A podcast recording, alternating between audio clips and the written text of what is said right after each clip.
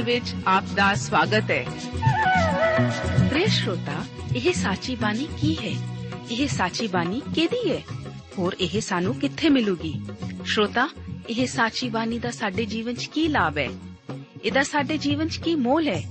ਇਹ ਸਾਰੇ ਪ੍ਰਸ਼ਨਾਂ ਦਾ ਉੱਤਰ ਸਾਨੂੰ ਇੱਕੋ ਹੀ ਜਗ੍ਹਾ 'ਚ ਲੱਭ ਸਕਦਾ ਹੈ। ਹੋਰ ਉਹ ਹੈ ਜੀਵਿਤ ਵਚਨ, ਧਰਮ ਸ਼ਾਸਤਰ, ਬਾਈਬਲ।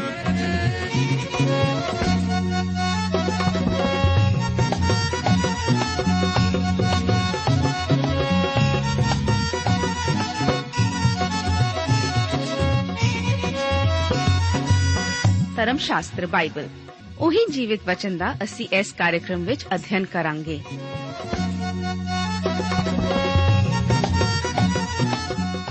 ਤੇ ਹੁਣ ਪਵਿੱਤਰ ਸ਼ਾਸਤਰ ਬਾਈਬਲ ਦਾ ਅਧਿਐਨ ਸ਼ੁਰੂ ਕਰਨ ਤੋਂ ਪਹਿਲਾਂ, ਆਈਏ ਅਸੀਂ ਆਪਣੇ ਮਨਾਂ ਨੂੰ ਤਿਆਰ ਕਰੀਏ ਇਸ ਭਜਨ ਦੁਆਰਾ।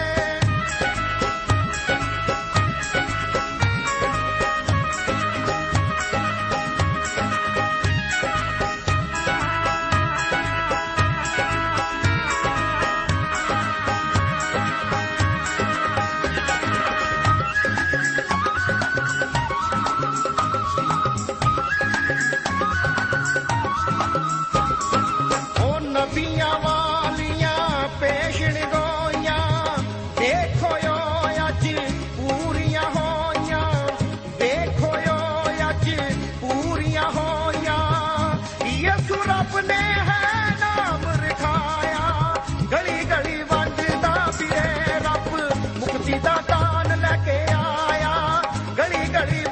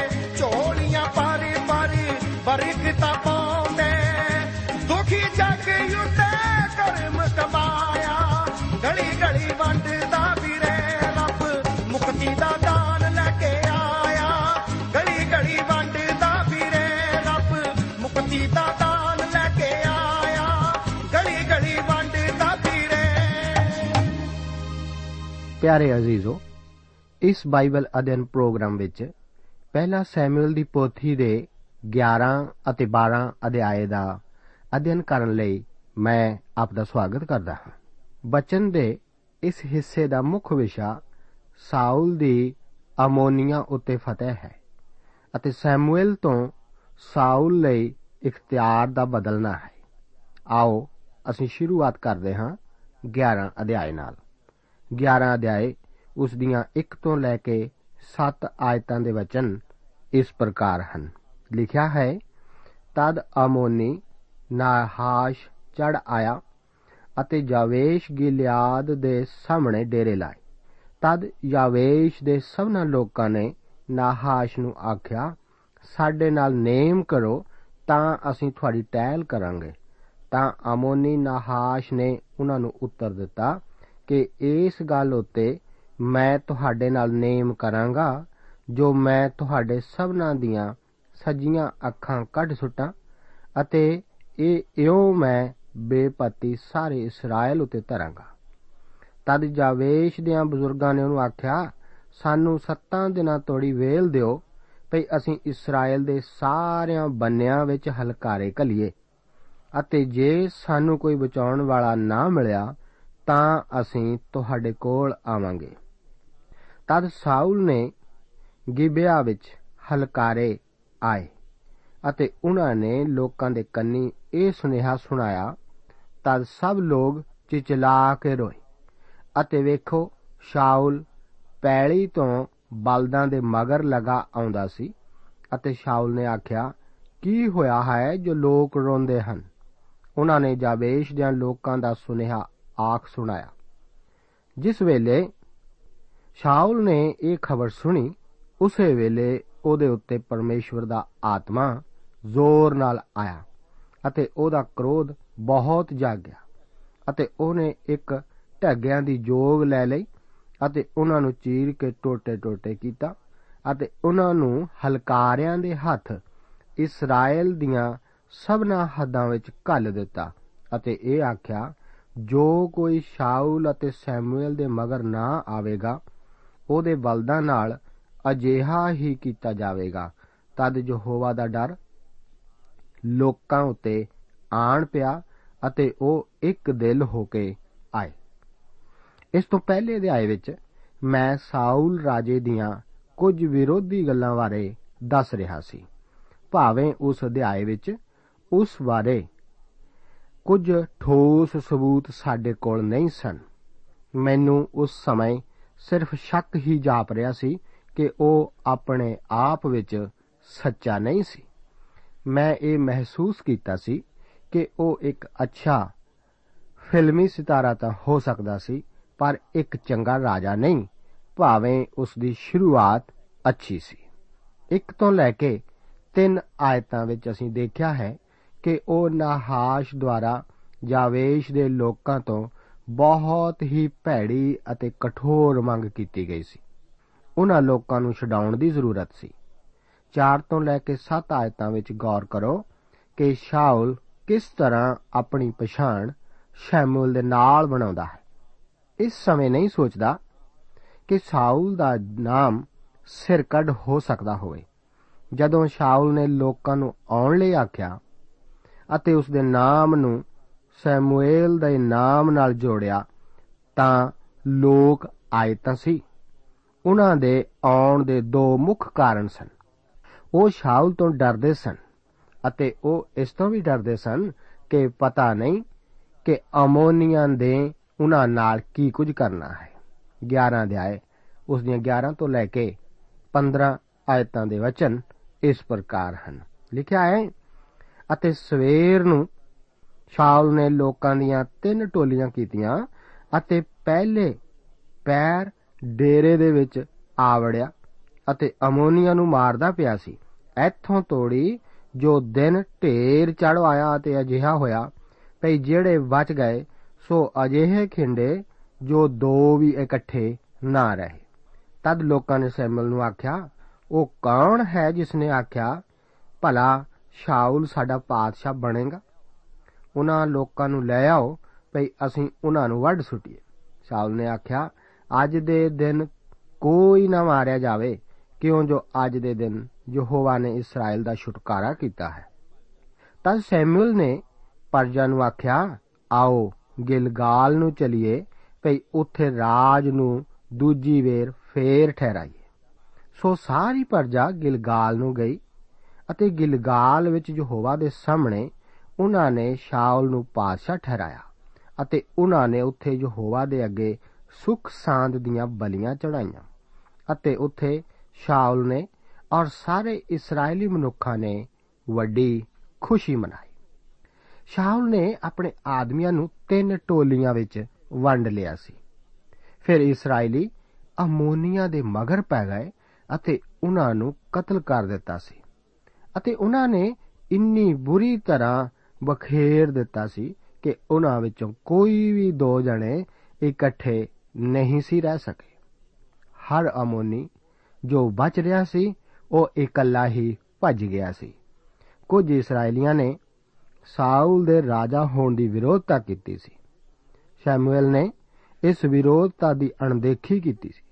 ਜਦੋਂ ਤੱਕ ਕਿ ਸਾਰੀ ਇਸرائیਲੀ ਕੌਮ ਸਾਊਲ ਦੇ ਪੱਖ ਵਿੱਚ ਇਕੱਠੀ ਨਹੀਂ ਸੀ ਹੋ ਗਈ। ਅਮੋਨੀਆ ਨਾਲ ਯੁੱਧ ਕਰਨ ਵਿੱਚ ਸਾਊਲ ਦੀ ਅਗਵਾਈ ਕਰਨ ਕਰਕੇ ਇਹਨਾਂ ਇਸرائیਲੀਆਂ ਦੀ ਸਾਊਲ ਦੇ ਰਾਜਾ ਹੋਣ ਦੀ ਵਿਰੋਧਤਾ ਨੂੰ ਰੋਕੀ ਰੱਖਿਆ ਸੀ।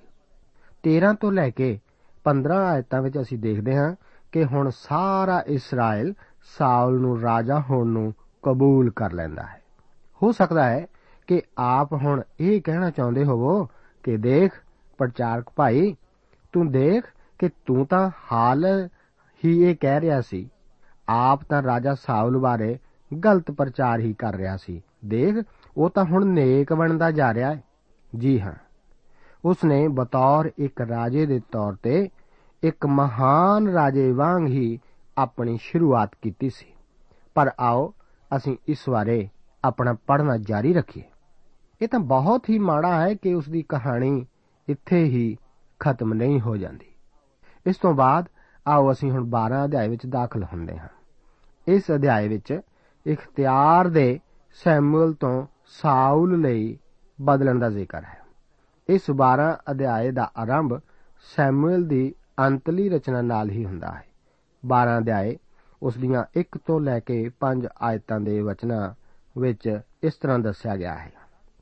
ਤਦ ਸੈਮੂਅਲ ਨੇ ਸਾਰੇ ਇਸਰਾਇਲ ਨੂੰ ਆਖਿਆ, ਵੇਖੋ, ਜੋ ਕੁਝ ਤੁਸੀਂ ਮੈਨੂੰ ਕਿਹਾ, ਸੋ ਮੈਂ ਤੁਹਾਡੀ ਆਵਾਜ਼ ਨੂੰ ਸੁਣ ਲਿਆ ਹੈ ਅਤੇ ਇੱਕ ਨੂੰ ਤੁਹਾਡੇ ਉੱਤੇ ਪਾਦਸ਼ਾਹ ਠਹਿਰਾ ਦਿੱਤਾ ਹੈ।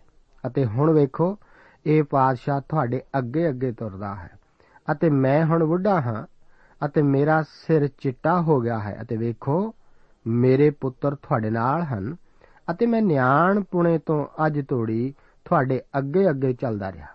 ਵੇਖੋ ਮੈਂ ਹਾਜ਼ਰ ਹਾਂ। ਸੋ ਆਓ, ਯਹੋਵਾ ਦੇ ਅਤੇ ਉਸ ਦੇ ਮਸਾ ਕੀਤੇ ਹੋਏ ਦੇ ਅੱਗੇ ਮੇਰੇ ਉੱਤੇ ਗਵਾਹੀ ਭਰੋ। ਮੈਂ ਕਿਸ ਦਾ ਬਲਦ ਲੈ ਲਿਆ ਜਾਂ ਕਿਸ ਦਾ ਖੋਤਾ ਖੋਲਿਆ? ਮੈਂ ਕਿਸ ਨਾਲ ਕੁਧਰਮ ਕੀਤਾ ਜਾਂ ਕਿਸ ਉੱਤੇ ਹਨੇਰ ਮਾਰਿਆ? ਅਤੇ ਕਿਸ ਦੇ ਕੋਲੋਂ ਮੈਂ ਵੱਡੀ ਲਈ ਹੈ ਤਾਂ ਮੈਂ ਅੰਨਾ ਹੋ ਜਾਵਾਂ। ਮੈਂ ਤੁਹਾਨੂੰ ਮੋੜ ਦੇਵਾਂਗਾ ਤਾਂ ਉਹਨਾਂ ਨੇ ਆਖਿਆ ਤੈਂ ਸਾਡੇ ਨਾਲ ਕੋਈ ਕੁਧਰਮ ਨਹੀਂ ਕੀਤਾ। ਨਾ ਸਾਡੇ ਉੱਤੇ ਕੁਝ ਹਨੇਰ ਮਾਰਿਆ ਹੈ ਅਤੇ ਨਾ ਹੀ ਤੈਂ ਕਿਸੇ ਦੇ ਹੱਥੋਂ ਕੁਝ ਲਿਆ ਹੈ। ਤਦ ਉਸ ਨੇ ਉਹਨਾਂ ਨੂੰ ਆਖਿਆ, ਯਹੋਵਾ ਤੁਹਾਡੇ ਉੱਤੇ ਗਵਾਹ ਅਤੇ ਉਹਦਾ ਮਸਾ ਕੀਤਾ ਹੋਇਆ ਅੱਜ ਦੇ ਦਿਨ ਗਵਾਹ ਹੈ, ਜੋ ਤੁਸੀਂ ਮੇਰੇ ਹੱਥ ਵਿੱਚੋਂ ਕੁਝ ਨਹੀਂ ਲੱਭਾ। ਉਹ ਬੋਲੇ, ਗਵਾਹ ਹੈ।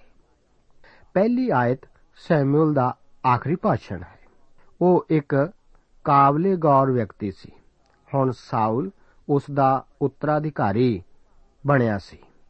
ਭਾਵੇਂ ਇਸਰਾਇਲ ਨੇ ਪਰਮੇਸ਼ਵਰ ਦੀ ਬਜਾਏ ਇੱਕ ਰਾਜੇ ਨੂੰ ਹੀ ਚੁਣਿਆ ਸੀ, ਉਹ ਫਿਰ ਵੀ ਲੋਕਾਂ ਨੂੰ ਅਸੀਸ ਹੀ ਦੇਵੇਗਾ, ਜੇਕਰ ਉਹ ਉਸ ਦੀ ਮੰਨਣ ਅਤੇ ਆਗਿਆ ਪਾਲਣ ਕਰਨ।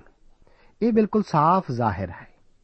ਸਾਊਲ ਰਾਜਾ ਸੀ ਅਤੇ ਪਰਮੇਸ਼ਵਰ ਉਸ ਲਈ ਹਰ ਮੌਕਾ ਪ੍ਰਦਾਨ ਕਰੇਗਾ।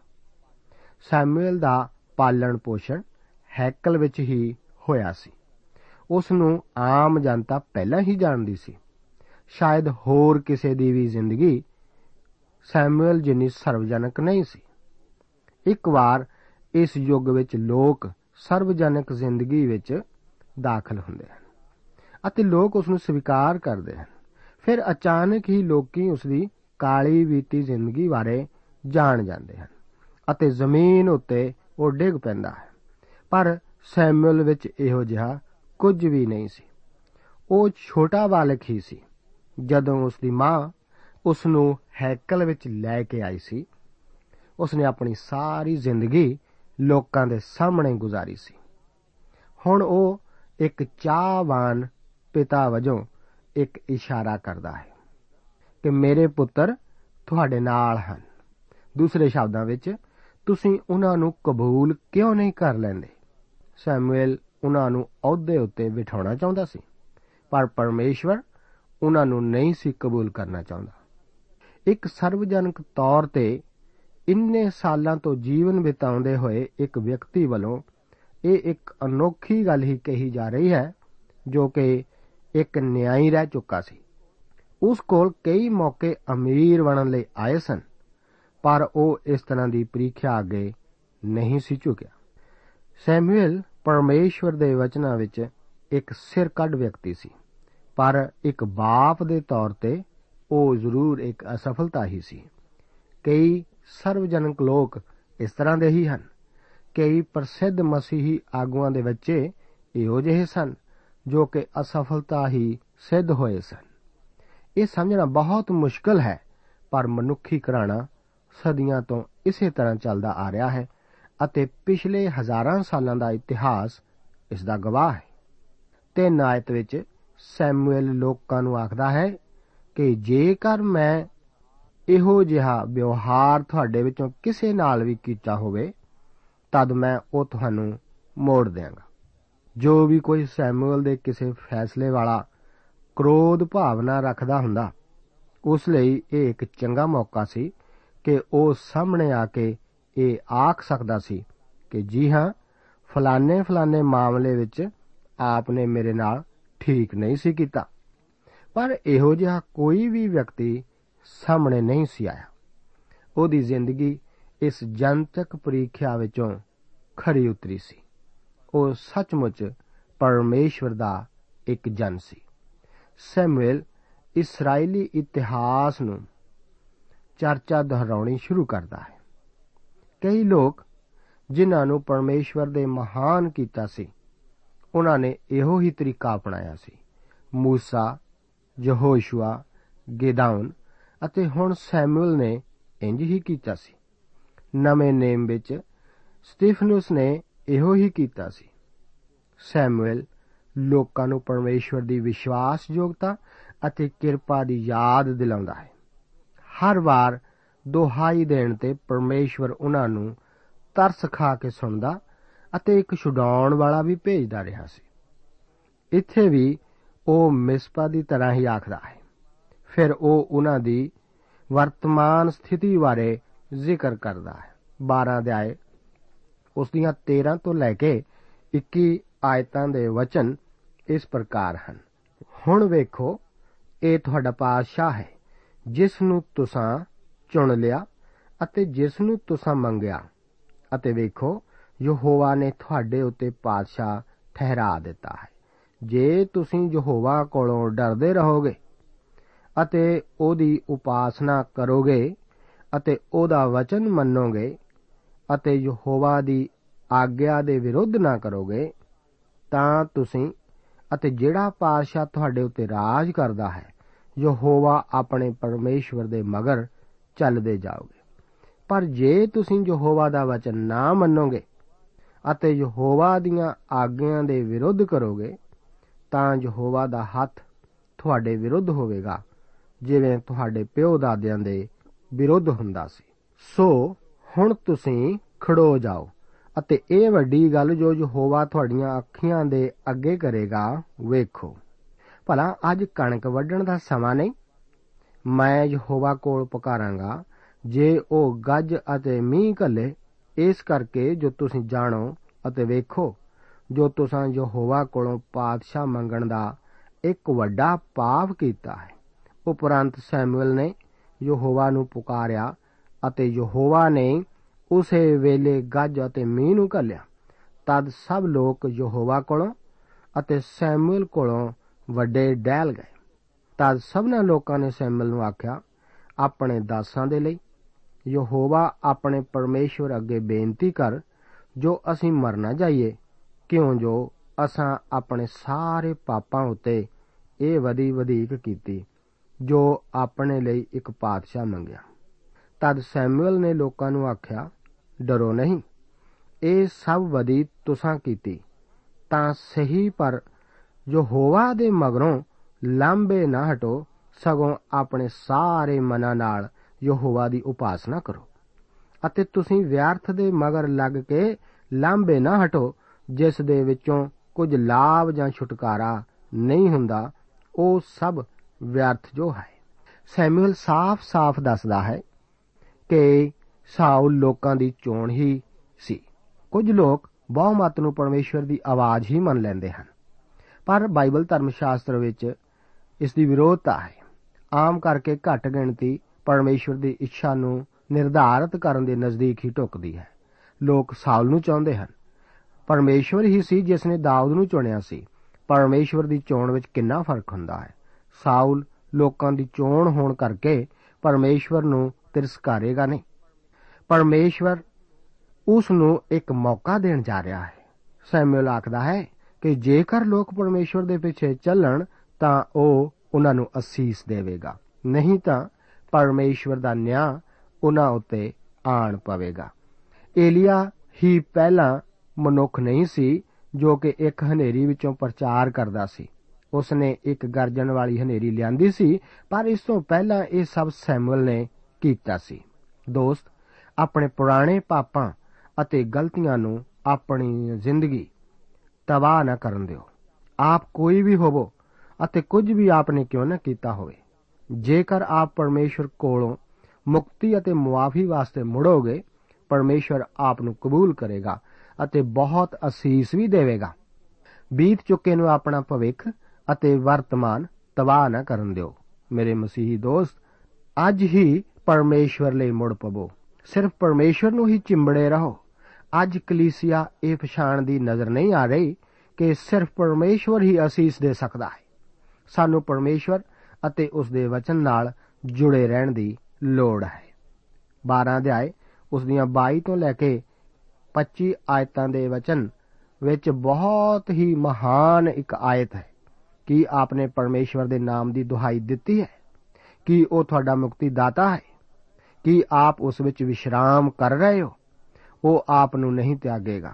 ਇਬਰਾਨੀਆਂ ਦੀ ਪੱਤਰੀ 13 ਦੇ ਆਇ ਉਸ ਦੀ 5 ਆਇਤ ਵਿੱਚ ਪ੍ਰਭੂ ਯੀਸ਼ੂ ਜੀ ਆਖਦੇ ਹਨ ਕਿ ਤੁਸੀਂ ਮਾਇਆ ਦੇ ਲੋਭ ਤੋਂ ਰਹਿਤ ਰਹੋ।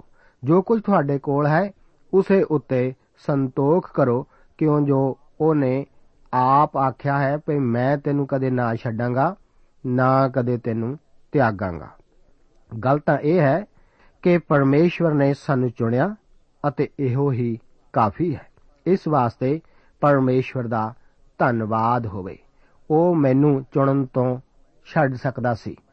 ਪਰ ਮੈਂ ਸਚਾਈ ਵਿੱਚ ਖੁਸ਼ ਹਾਂ ਕਿ ਉਸਨੇ ਅਜਿਹਾ ਨਹੀਂ ਕੀਤਾ। ਇਹੋ ਹੀ ਉਹ ਮਹਾਨ ਸੰਦੇਸ਼ ਹੈ ਜੋ ਕਿ ਸੈਮੂਅਲ ਇਸرائیਲੀਆਂ ਨੂੰ ਦੇ ਰਿਹਾ ਹੈ। ਕਿ ਆਪ ਖੁਸ਼ ਨਹੀਂ ਹੋ ਕਿ ਆਪ ਪਰਮੇਸ਼ਵਰ ਵਾਲੇ ਪਾਸੇ ਹੋ?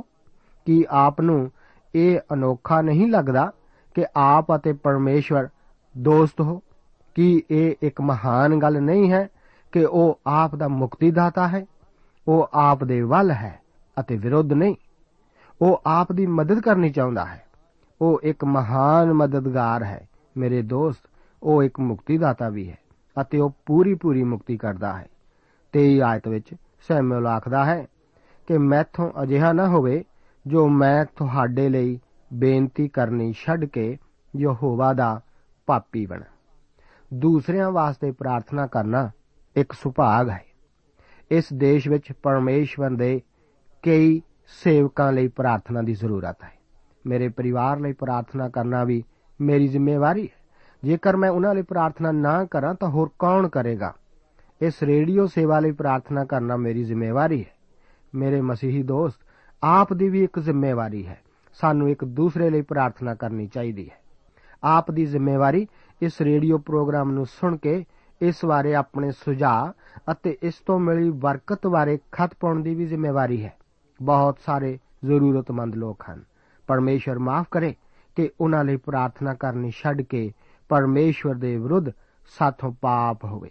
ਪ੍ਰਭੂ ਆਪ ਨੂੰ ਅੱਜ ਦੇ ਇਹਨਾਂ ਵਚਨਾਂ ਨਾਲ ਬਰਕਤ ਦੇਵੇ। ਜੈ ਮਸੀਹ ਦੀ।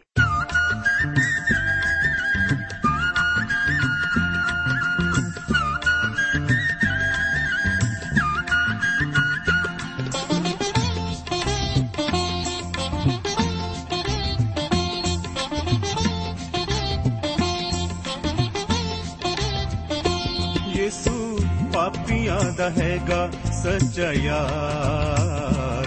ਯਿਸੂ ਪਾਪੀਆਂ ਦਾ ਹੈਗਾ ਸੱਚਾ ਯਾਰ। ਚੁੱਕਿਆ ਸੂਲੀ ਉੱਤੇ ਤੇਰਾ ਮੇਰਾ ਭਾਰ। ਯਿਸੂ ਪਾਪੀਆਂ ਦਾ ਹੈਗਾ ਸੱਚਾ ਯਾਰ। ਚੁੱਕਿਆ ਸੂਲੀ ਉੱਤੇ ਤੇਰਾ ਮੇਰਾ ਭਾਰ।